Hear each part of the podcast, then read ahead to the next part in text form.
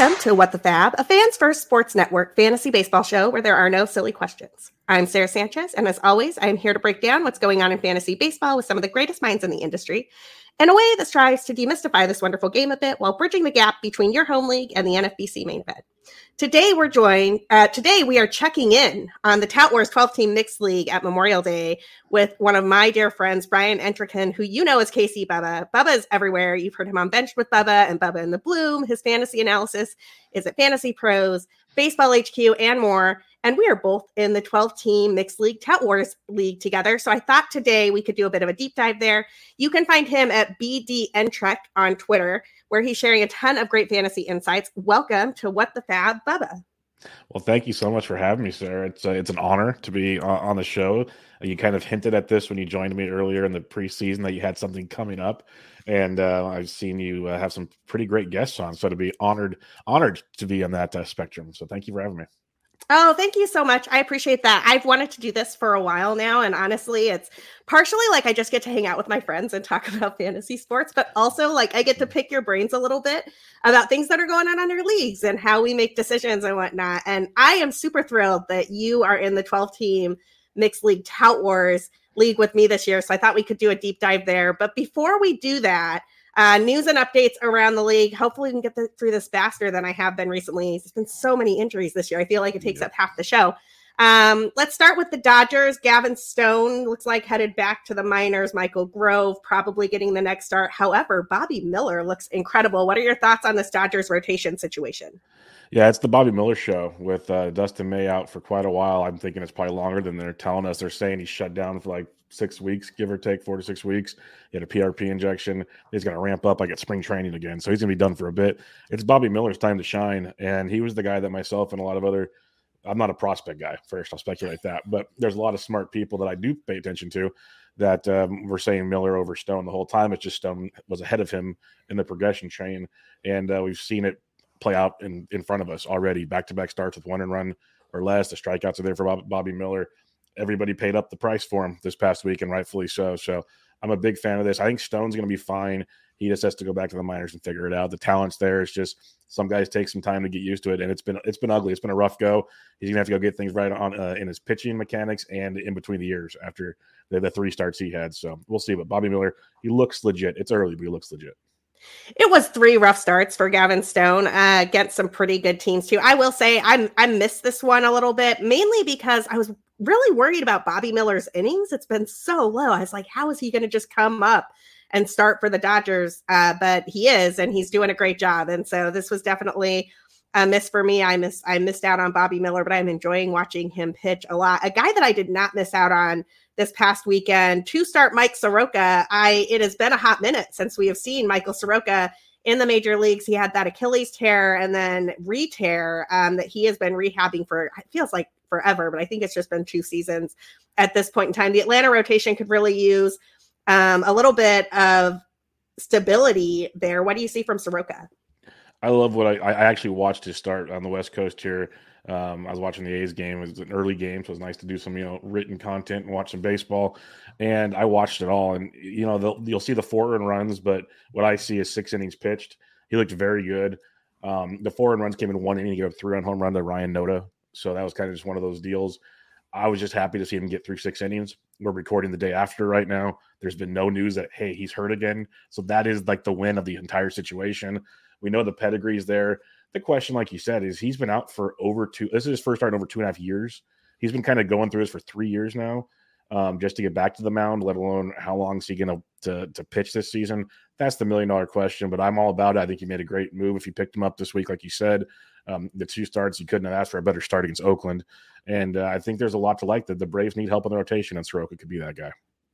Absolutely. His next test will be against the Diamondbacks, and the Diamondbacks are a much better team than Oakland. So we'll see how that goes for Michael Soroka. But yeah, I'm excited about him as well. Another guy who is back, who we haven't seen for a while from my Cubs, uh, uh, Kyle Hendricks made his first start it, since last July, and it was a little bit rough. I mean, I, I was at this game. I will say he kind of got BABIP to death a little bit. It didn't look like he was giving up hard contact. It was just kind of one of those situations where I don't know, you throw 88 to 90 miles per hour, all of a sudden they can string together a few singles, and the next thing you know, you let a crooked number go on the board. I am out on Kyle Hendricks at the moment, but I can he has a clear spot in the rotation. The Cubs really need him to succeed for this to work. And I have to believe that their defense up the middle with Dansby Swanson and Nico Hoerner is going to protect him from too many outings where he gets BABIP like that.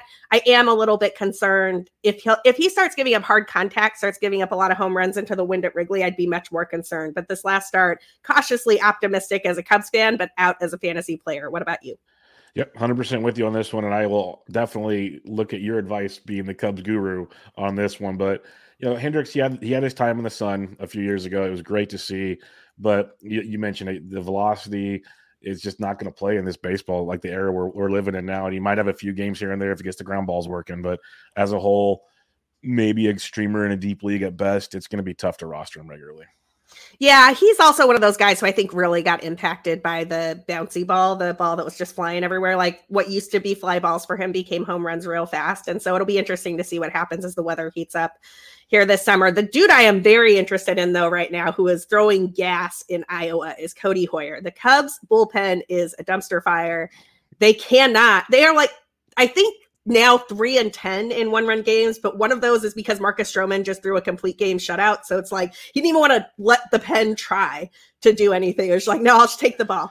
Yeah. Uh, Codi Heuer was the guy who was supposed to be the closer of the future for them. They got him in the Craig Kimbrel trade, and he looks like he should be back sometime in the next couple of weeks. Nobody has claimed that job. I think it's Codi's if he wants it, and they really need a back end of the rotation, uh, the back end of the bullpen to establish itself. Yeah, that's a great call because I remember he was the, guy, and then he got his like he had to have Tommy John out of nowhere late like spring training a couple years ago. And um, you're looking at his, his rehab. He's given up some runs, but it's been in three outings. Uh, the rest of them in perfect outings, and that's what rehab does. Like he's working on getting his his uh, command back but the velocity is there, the strikeouts are there. I think there's an option because you know Fulmer. I've seen your tweets. Ain't the guy. Uh, Boxberger's been um, you know hurt. Leiter's interesting. Leiter's interesting. I'll say that much. But as a whole, just for depth in the bullpen, like you said, Heuer could be that guy. Yeah, absolutely. Uh, and the guys, the other guy I'll mention there who you didn't mention, because I agree with you on Lighter. I think Leiter's been interesting. I just think he's not a closer. I think he's like your seventh inning guy. Is Adbert Alzolay, who's been really good. I love Adbert this season. So and I really just want them to establish that back of the bullpen as like Leiter, Adbert, Heuer, and just run with it. Yeah, just like the Boxberger and Fulmer exper- experiments did not work. That's unfortunate. Move on. Bingo. Uh, let's move on from the Cubs to the other side of Chicago, where Liam Hendriks is back. And honestly, if you've not watched this, it's on Twitter. Amazing. The the uh, the intro with the lights flashing and so everything. Good. Like I've been I've been like tracking this because I do too many podcasts, daily shows, and everything. So every time there's news coming out about hey he's doing this with beating cancer, he's doing this. So it's been fun to watch like the progression, like how he just beats the snot out of it basically. And then yeah, the intro on Twitter was electric. Um, I was jealous for anybody in the stadium because not just to mention he beat cancer. Liam's a good dude.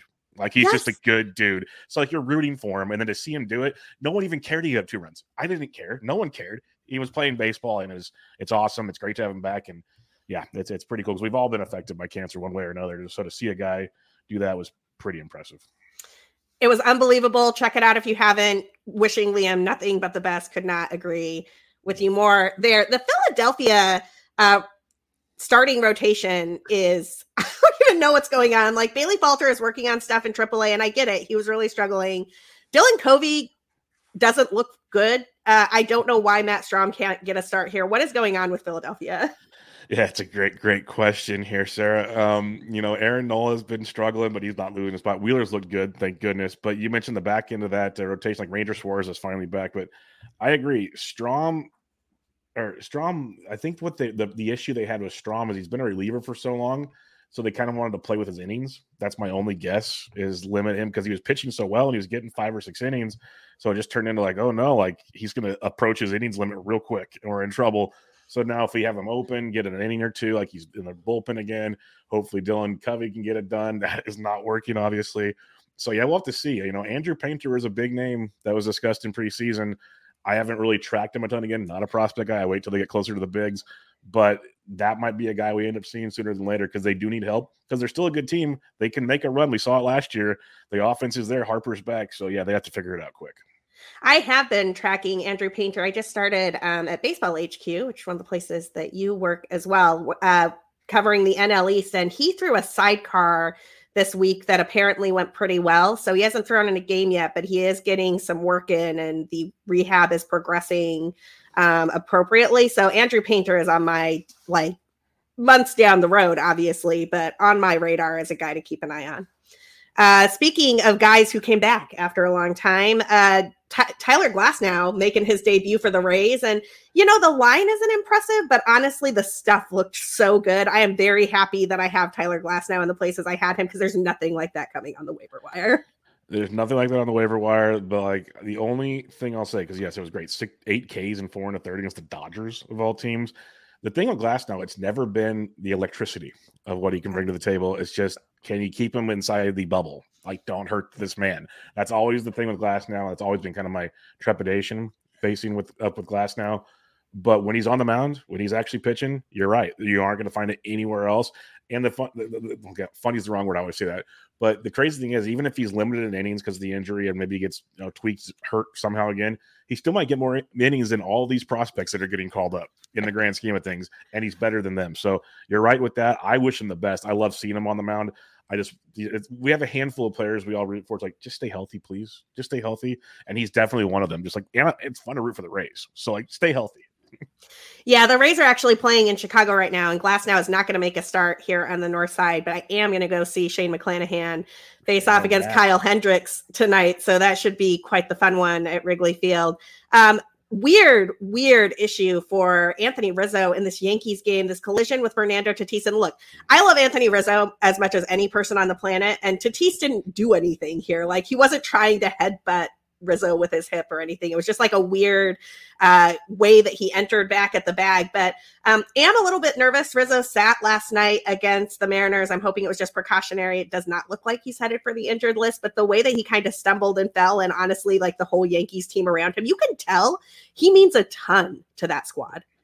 Yeah, he's he's a, he's a he's a clubhouse guy. You could use all the slang terms for him, like he's needed in, in, in the culture of whatever team he's on.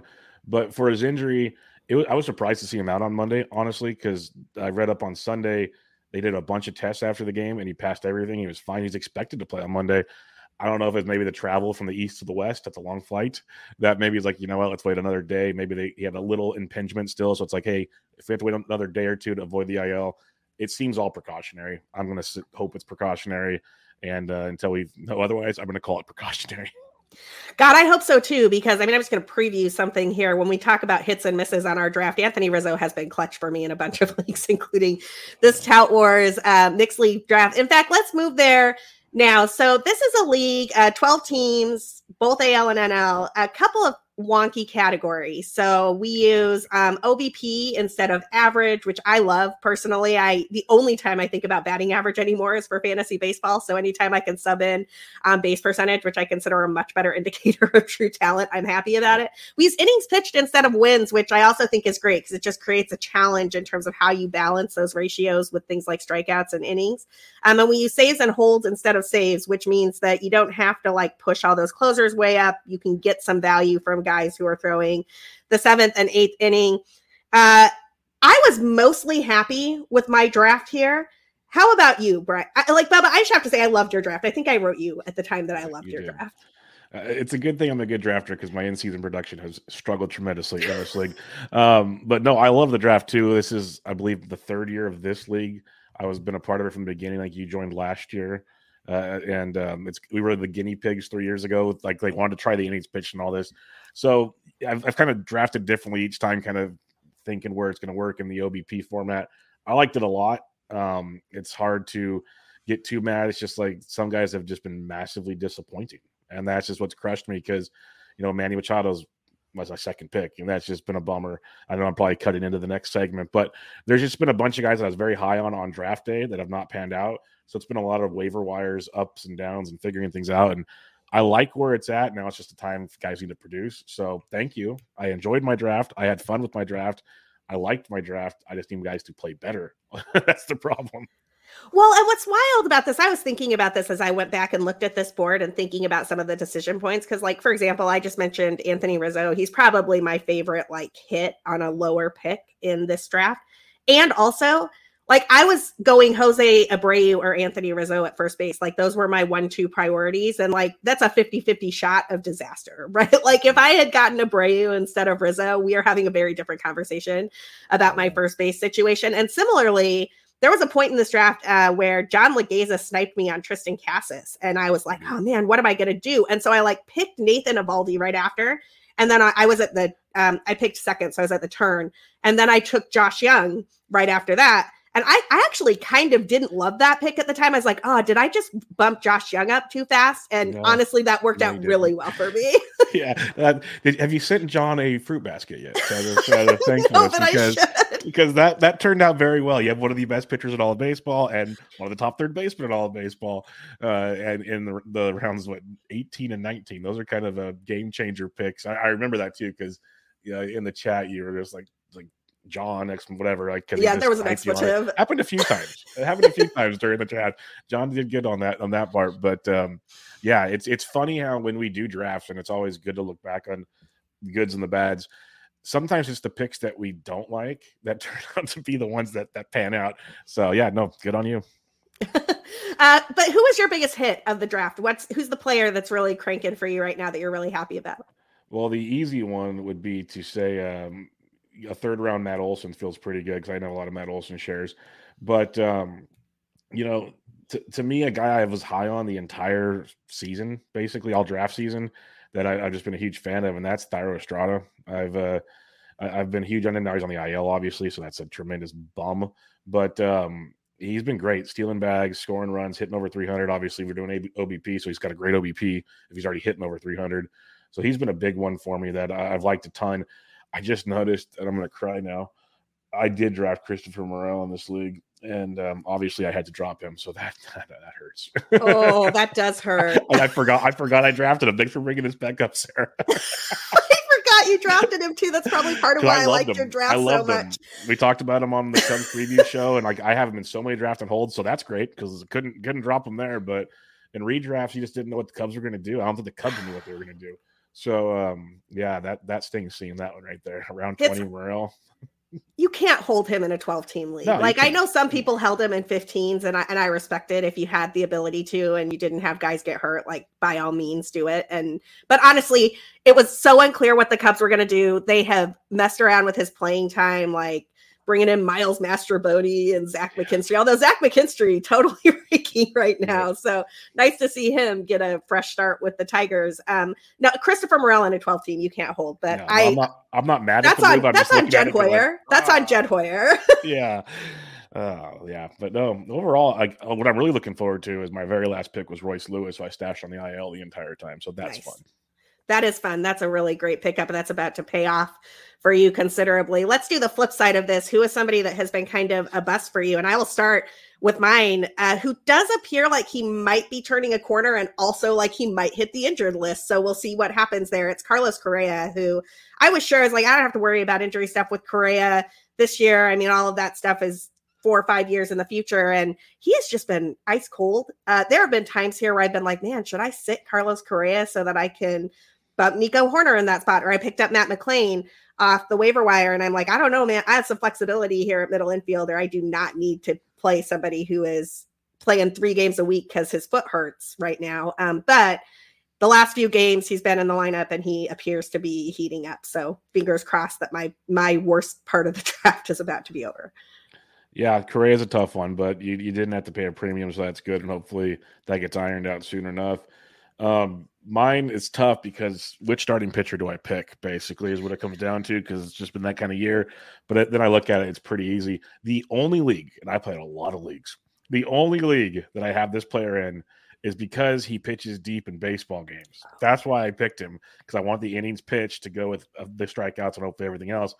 And that was one Alec Manoah who is I literally every Sunday I look at just dropping him. I'm like, oh, no, it's 12 teams. I, I don't need to yet. We're good. I don't need to. Because the thing with this tout wars, which was we didn't mention, if you add someone, you have to play them that way. Yes. And so I, I don't just like if I was just stashing guys like an NFBC, oh Manoah would have been gone a long time ago, just because I could just stash guys. But that so it's a little different. But I drafted Manoah thinking also we draft early. This was like early March also. So I, I drafted Manoah thinking, okay, he's he's good for at least six, usually seven innings every single start, and he's going to get you, you know, two three runs, whatever. He's not going to kill you. Ratios will be decent, get you maybe five, six K. Sometimes he has a good night. I'm like, that's that's solid. I'll take that. That goes well. Yeah, no, it hasn't gone well at all. You know, I loved that pick for you, and I think that Alec Manoah is a really good example of um, something that I am that we could not have possibly predicted on draft day at, in any league. Uh, and it's the same thing that I think is bugging Jameson Taillon right now. It's the dudes who really were like just going to struggle with the pitch clock yep. and not know. I, I, mean, I don't, I don't know how to explain this, but like a clock puts pressure on you in a way. Mm. That no clock does not, and I think I thought about this as a teacher, like with standardized tests of all things. But That's like, great example, though. Really you take is. you take a test with no clock, and you might ace that because you're just really not mm-hmm. you know you're just like putting the information out. You have all the time in the world to like go and think and and analyze and do your thing. And then the second you sit down to take the act and it's like you know everybody eyes down pens on paper 30 minutes here's your five minute warning here's your two minute warning. You just start to make mistakes. Like and not everybody some people are great standardized test takers the clock doesn't bother them at all. And some people it collapses their confidence. And I just feel like what we're seeing with some of these veteran guys who have struggled this year is not like they can never come back, but they've they've been pitching for five, ten years with no clock, and all of a sudden they have to make a decision in 15 seconds. And if they don't make a decision in 15 seconds, that's a ball. And now all of a sudden they're behind. And now they have to make another decision in 15 seconds. And depending on how much you trust your catcher, how good your game planning is. I just think some guys are really struggling with that. And Manoah is a great example of it. I hope he comes out of it. I love Alec Manoah. Yeah, it's it's a great point, and I think there will be guys that figure it out. Some guys already have that struggled early on. Other guys that might take them through the offseason until next year and to get a discount in drafts. Um, if people want to hear uh, basically what Sara was saying there from an actual professional player, go listen to Trevor May talk about it. That's why he had his anxiety. That's why he went on the IL he flat out talked about how the pitch clock has con- completely messed with him on the mound. Just completely, then he's having like not I don't know if panic attacks exactly, but he's literally breaking down because of the pitch clock. And so it's it like most of us don't think it's a big deal, but that's because you're not a professional athlete that is being paid millions of dollars to be successful. So again, there's a lot of stress to it, and there's a lot to be said about what Sara said as well.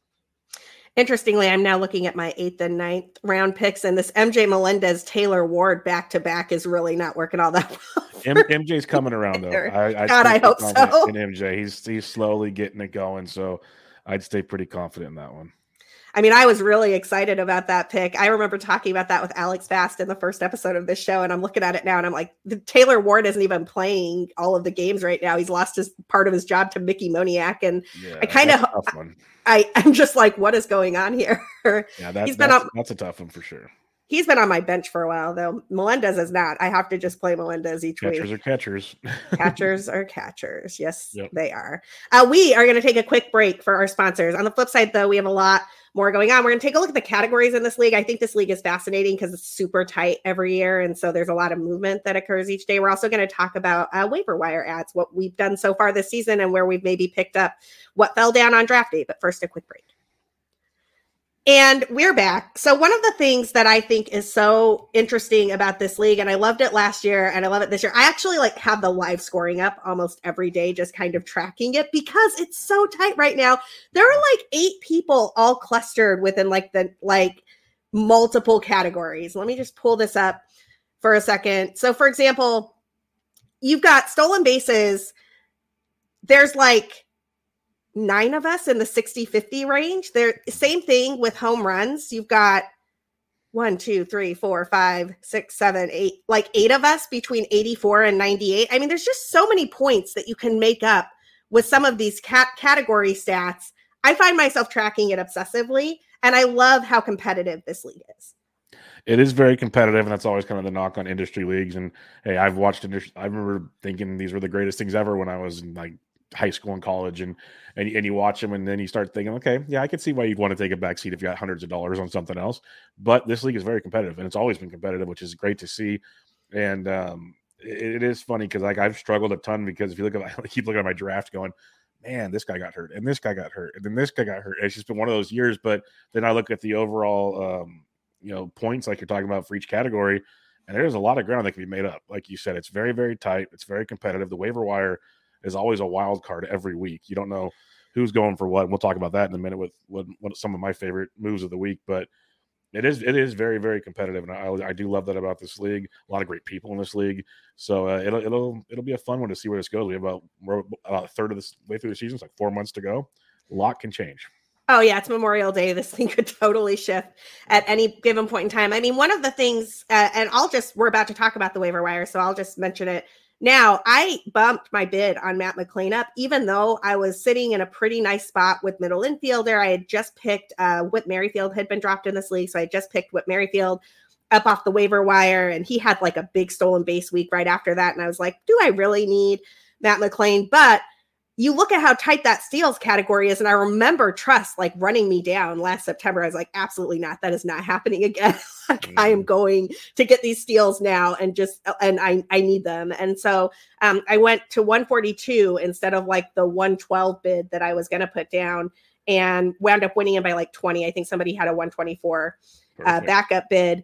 And that has been cl- like I'm so glad I did that. I, it was helpful um immediately, right? And so it's interesting you talk about the waiver wire here. I think two things can happen. One, I think we're all chasing our own individual needs in such a way that every now and again you can get a really good deal. Uh, $2 Mike Soroka last night. I popped that bid in at the very la- or, or uh, not last night, Sunday night. Popped that bid in at the very last minute when I heard that he was going to get called up for sure. Because as you mentioned, you have to play the guy if you take him. So you can't stash Mike Soroka. If he's if you pick him up, he's in your lineup no matter what, whether he gets called up or not. Um, which is how I think that happened because the news broke like within an hour of when FAAB was going to run, and it was a holiday weekend. Um, Two dollars to get Soroka. That's pretty solid. But I also lost Bibee. You got b- both Bibee and Allen, and I I'm still kicking myself over this because I wanted Bibee, and I think I went 196 and you went 220 something. And I was like, why didn't I just bump over 200? Like, what is the matter with me? Yeah, that those were the two I was going to mention because you were even kind enough to to send me a DM saying like because I I joked about it. I, I screenshotted it because you know FAAB runs at seven Eastern for Tout and you know NFBC is at ten Eastern so some people look at Tout numbers yeah so I just joked I'm like wow this is what one I, I didn't think I get both and uh, I wanted Bibee I thought Allen would be great as a secondary obviously big fan of both now uh, I mentioned how my pitchers have just struggled tremendously this year. I also have Taj Bradley. Like, so my money has disappeared That's into huge. three prospects. Like, but it's three top end prospects the way I look at it. And I needed help in a big, big way. But I, you said the fact I won Bibee and Allen in the same week, I was just like, what just happened? But it was cool because there's so many other times where it just doesn't work out. And it was kind of, it was kind of interesting to see. Well, and you know, you mentioned the range of bits here. I mean, I think when guys want when people in this league want their guys, they will throw down. There is no hesitation. Nobody is shy in this league. I mean, this is a league where Anthony Volpe went for five hundred and two dollars in the yeah, first FAAB run of the season, and I was like, wow. I, there is no world. Like yeah. Volpe's a nice player. There was no world where I was going to throw down fifty percent of my budget for him. That said, starting shortstop for the Yankees, tons of steals. Like that could be a difference maker in the league if he kind of comes back later on this year. Christopher Morel went for 327 in this and he league. it for free too. Uh, so- no, it's fine. I just had to make it. Laughter is it heals everything. but it, and 327 and then immediately paid off, right? You got homers, oh. you got steals, you got runs, you got everything from Christopher Morel right away. And so, I mean, it's hard to question that move. He's certainly been worth the 33% that was put on him in this league. Yeah, hundred percent. That's the thing is, you know, the old saying is go get your guy and uh, deal with the repercussions later. We've seen it in Tout War. That's why I've been kind of like hit and miss on, on bidding since I've got those three prospects because they don't come cheap. But um, and there's four more months to go, so we got that going. And you see it another like NFBCs. You see some of the best players out there talking about how they've you know got a couple hundred bucks left with four months left because there's so many prospects coming up. We still might get a few more to go. Like it's it's pretty wild. So go get your guy get going now because if you wait too long, you're just, you're going to be in too big of a hole. You know, I have about 550 $560 left in this league. I have that in a handful of leagues, and I have one league where I am drowning. I think I have $180 left, and I am I, I don't know how to fix this team. Just like every move I am making is not working. Uh, we we all have those leagues. I completely uh, understand what you're talking about in a big, big way. Yes. Yeah, I mean, so you know, there are there are times your big your big moves work, and there are times your big moves don't work. And honestly, better to have made the move and at least tried than not yep. to have made a move at all. Um, I do find myself though, you have five hundred dollars left. You can do quite a bit with that over the course of the rest of the season. You have 180 left. Like you're basically like those those are your pitcher moves each week to make sure you can penny, feel penny the rotation for the rest of the season. Yeah, we're clipping coupons. We're, we're going Dollar Dollar General. We're we're gonna figure out how to put this together. Like, where is Sean Manaea today? oh man, that's that's less than 180 dollars. As a Giants fan, trust me, that is painful. Um, what are your biggest team needs in this league so far? And a sub question here that I've asked a couple of different people How do you assess needs? Do you look at it as a positional question? You're like, oh, I really need to fill second base this week. I don't have enough at bats there. Or do you look at it as a categories need? categories needs and does that change at some point during the season that's a good question because we always talk about and you hear about maximizing at bats over and over again um, with the world of platoons we live in now it's harder to do so so I, I kind of just look more like at a yes, you want to fill your roster to the best of their abilities. I'm not going to say it's not positional, but I look categorical. Like I'm looking at what I'm doing good in the standings at and what I need help with. Like it's it's pretty clear cut. I need runs and RBIs, so I need some power bats potentially, or get some leadoff hitters that can score some runs. So that's something I need to look into. Um, my pitching categories are okay. Whip is just dreadful. So like, how do you fix whip? Well, you probably get some relievers to help, like have a couple weeks where you just put a bunch of relievers out there. Problem is, it's an innings pitch league, and I'm bad at innings pitched, so it's a balancing act. The bright side is there's no overall, so I could just say I'm going to punt whip and go load up on innings pitched, like not even, and I'm doing okay in holds and saves. Obviously, just take a couple couple weeks off on that department and just load up on innings pitched, get strikeouts, hope it works out. So it's just a strategy thing. I think I look more at cat at categories than positions to your initial question but you still don't want to just throw out, you know, a, a scrub at a position because, well, I, I, got all this taken care of. We just got to fill this spot for now. You don't want to do that either. But yes, category for me. Yeah, interesting. Uh, by doing well in saves and holds, Brian Brian means he's leading that category. It's like the only thing I can say that in, so I had to throw it out there right now.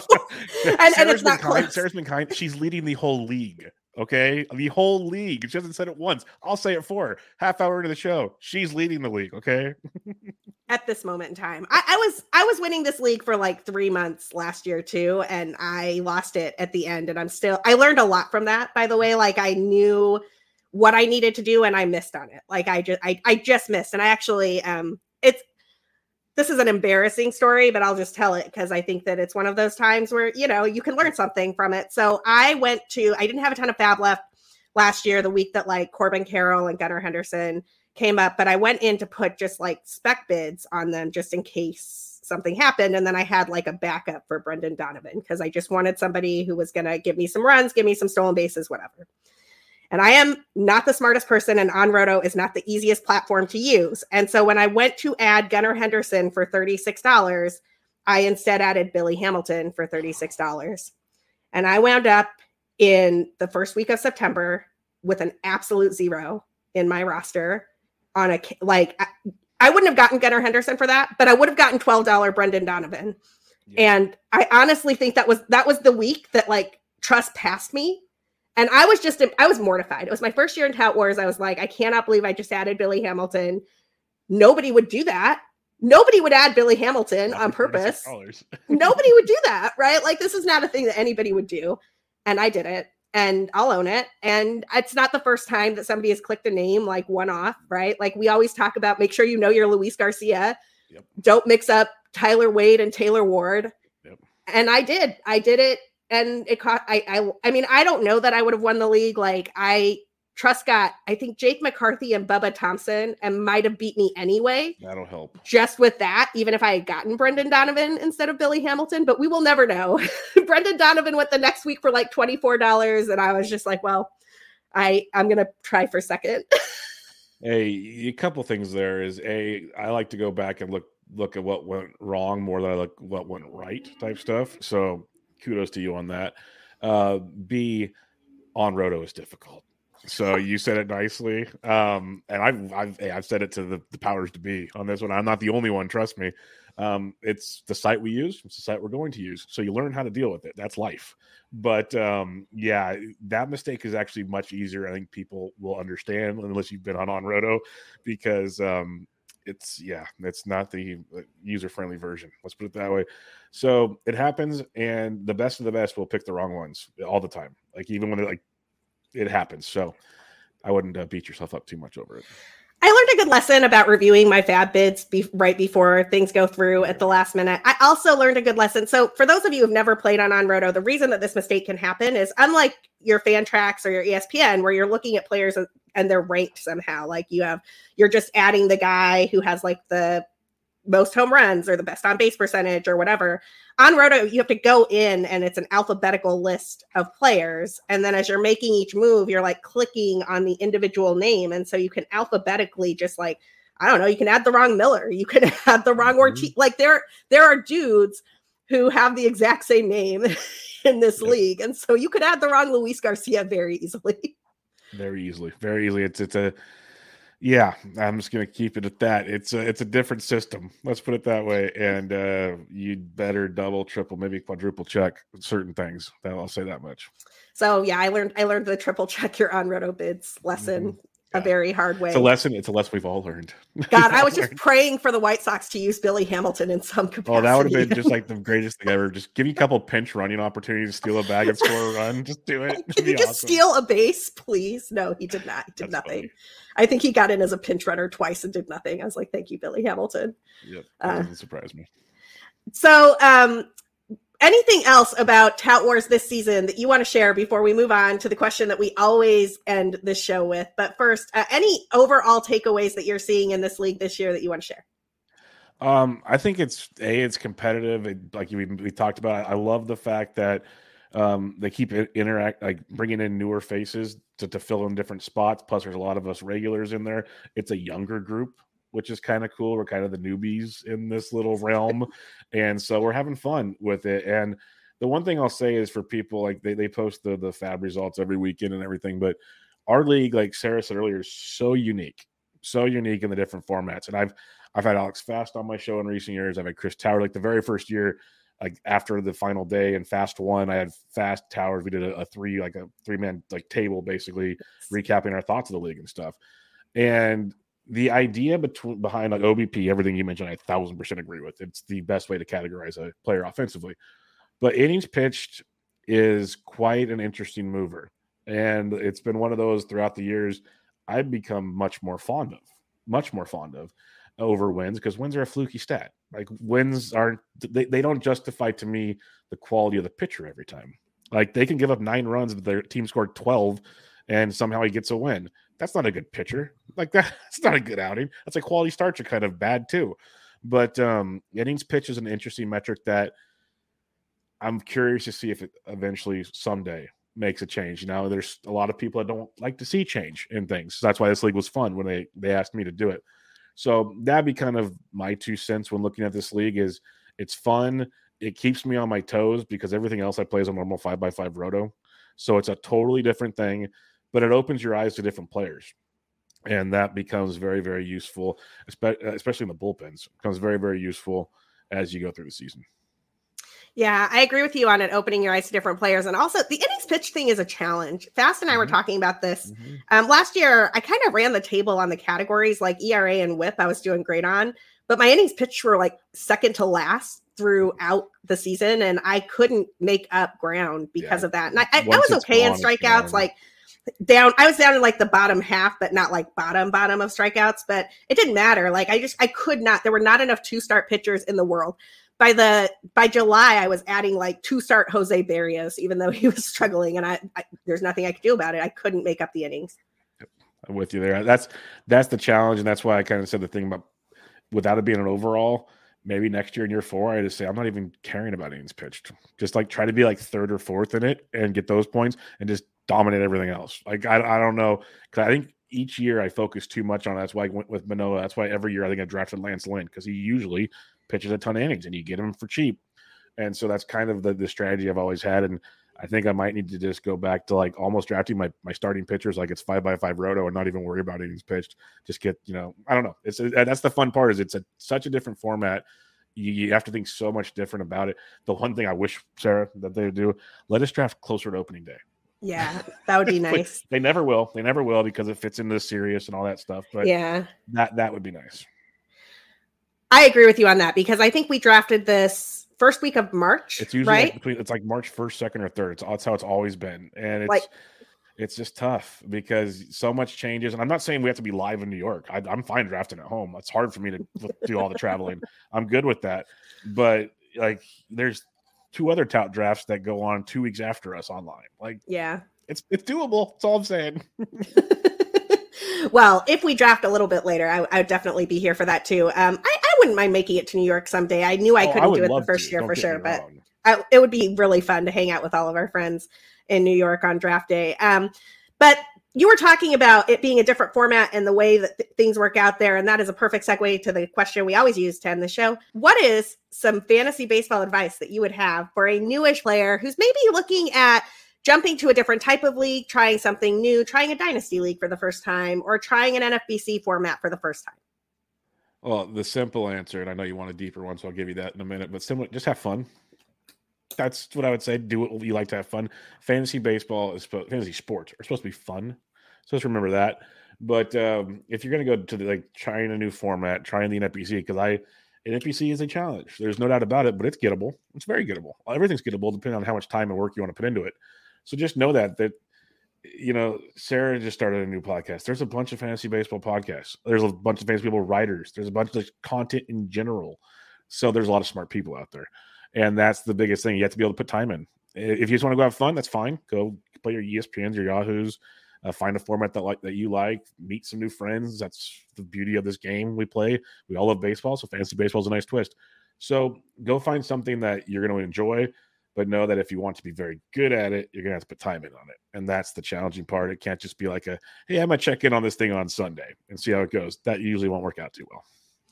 Yeah, one of the things that I love about the NFBC, and I was just talking with um, Dave McDonald about this on the last show because it has that Friday, like you get you can make position player moves on Friday. It's a really nice check-in to say, oh, I have this guy's day to day, or my sec. I, am gonna need a second baseman on Sunday. It's just a good reminder as you're making your Friday moves to sort of s- scope out what you need on Sunday.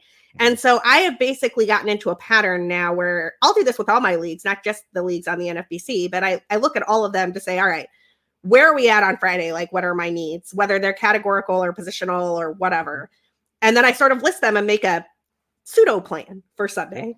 And then I can pop that pseudo plan in at some point when I'm not time pressured, but I always return to it Sunday night when I'm watching baseball. So it's like Smart. ESPN Sunday night baseball, baseball tonight is on. I'm going to double check my bids and then I should go in order, right? It's like Tout Wars is first, the NFBC leagues run after that the Earth League runs after that. And I can just kind of and I can take the information that I've learned through that process and put it into Glarf where I am doing terrible this year. That's another that is another podcast entirely. You can't be great at everything, Sara. It's okay. But um but yeah, no, that's it's great advice. It's um it, you got to have a pattern, got to get a, a, routine. And if you wait till the last minute, like I said, you're never gonna. Like, you might have fun, but you're gonna be hard to win. NFBC is great too. That's the, like I get 5K. One more little piece. Just yeah, go one. for it. I, I, when I started out, I never played NFBC. Didn't care about NFBC. It's the talk of the town. I get it. It's not for everybody. The price points are tough. I under 100% understand that. There are cheaper tournaments you can play in, like the qualifiers and stuff, satellites.